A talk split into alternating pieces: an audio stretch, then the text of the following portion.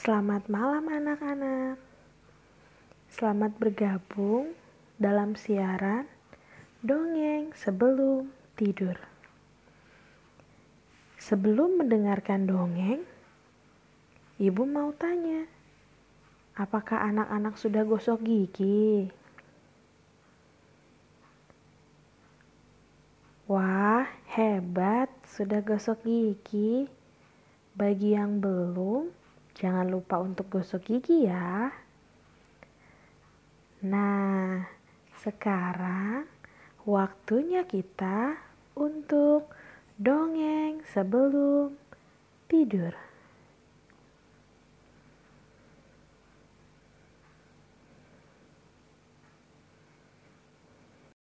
Kali ini Ibu Fani akan mendongeng dengan judul Ayo pakai masker. Virus corona yang saat ini berada di tengah-tengah kita membuat kita harus melakukan hal yang baru, yaitu keluar rumah dengan menggunakan masker. Tetapi ada seorang anak bernama Boni yang tidak pernah mau menggunakan masker. Besok adalah hari ulang tahun Boni. Dan papa mamanya janji untuk mengajaknya pergi ke taman bermain. Hari ulang tahun Boni pun tiba. Papa mama dan Boni berangkat menuju taman bermain.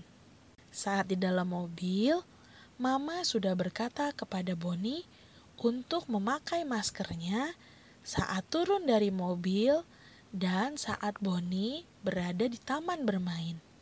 Akhirnya mereka pun tiba di taman bermain.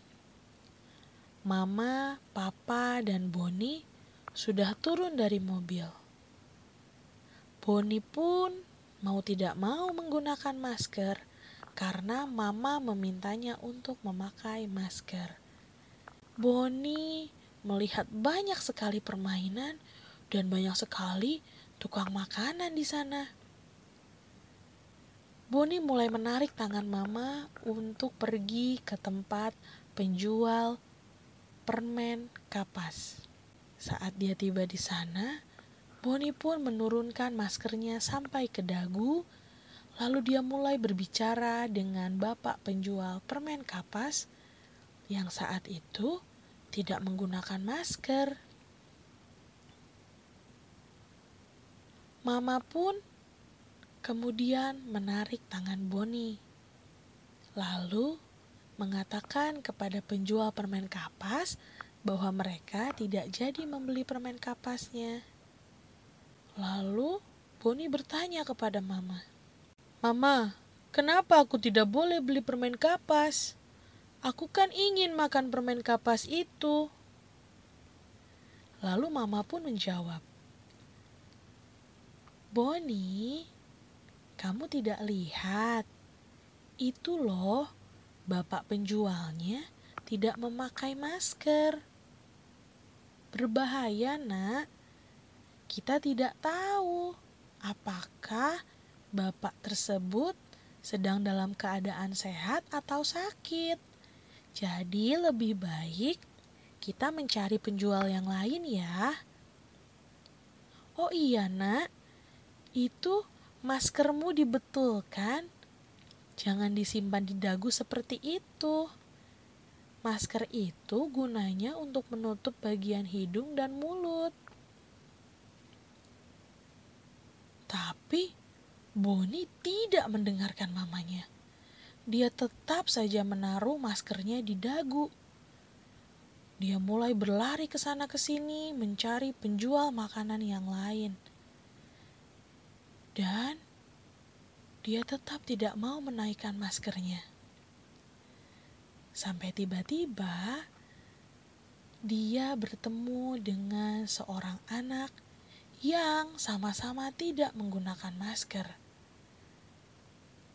Dan ternyata anak itu sedang sakit. Waktu Boni berada di dekatnya, anak itu batuk dan bersin terus-menerus. Karena papa dan mama Boni melihat bahwa Boni terlalu dekat dengan anak tersebut, akhirnya mereka pun membawa Boni menjauh. Setelah selesai bermain di taman bermain, sore harinya papa, mama, dan Boni pun pulang. Boni terlihat sangat lelah dan kemudian tertidur di mobil saat perjalanan pulang. Sesampainya di rumah, Mama meminta Boni untuk mandi.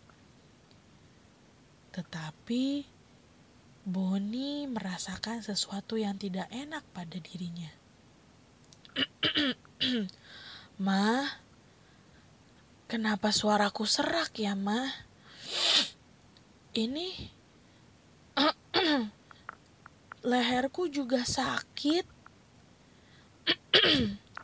aku aku tidak bisa tidak bisa menelan dengan baik, mah.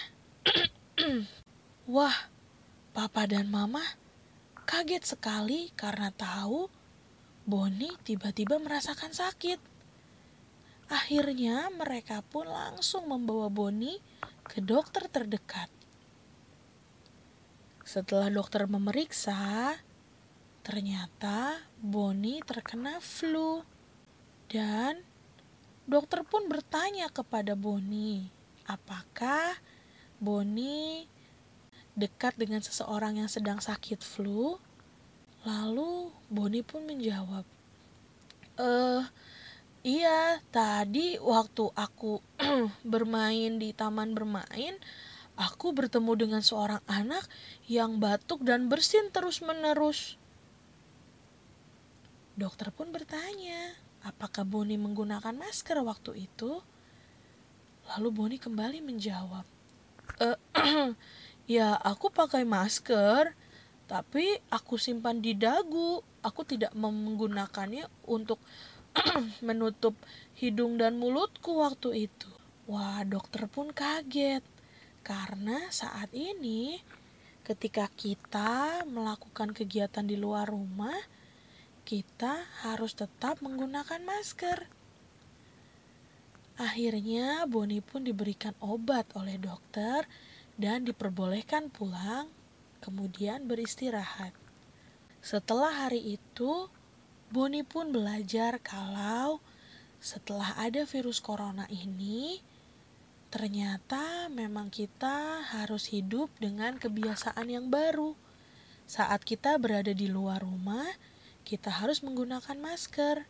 Saat kita bertemu dengan orang lain yang tidak tinggal serumah dengan kita, kita pun harus menggunakan masker. Anak-anak, dari dongeng yang kita dengar tadi, kita diingatkan untuk bisa mengikuti kebiasaan hidup yang baru, yaitu dengan memakai masker, mencuci tangan, dan juga menjaga jarak saat kita harus berada di luar rumah. Sekian dongeng sebelum tidur untuk malam ini. Sampai bertemu di dongeng berikutnya. Sebelum tidur, jangan lupa berdoa dulu ya. Selamat tidur, selamat beristirahat. Tuhan Yesus memberkati.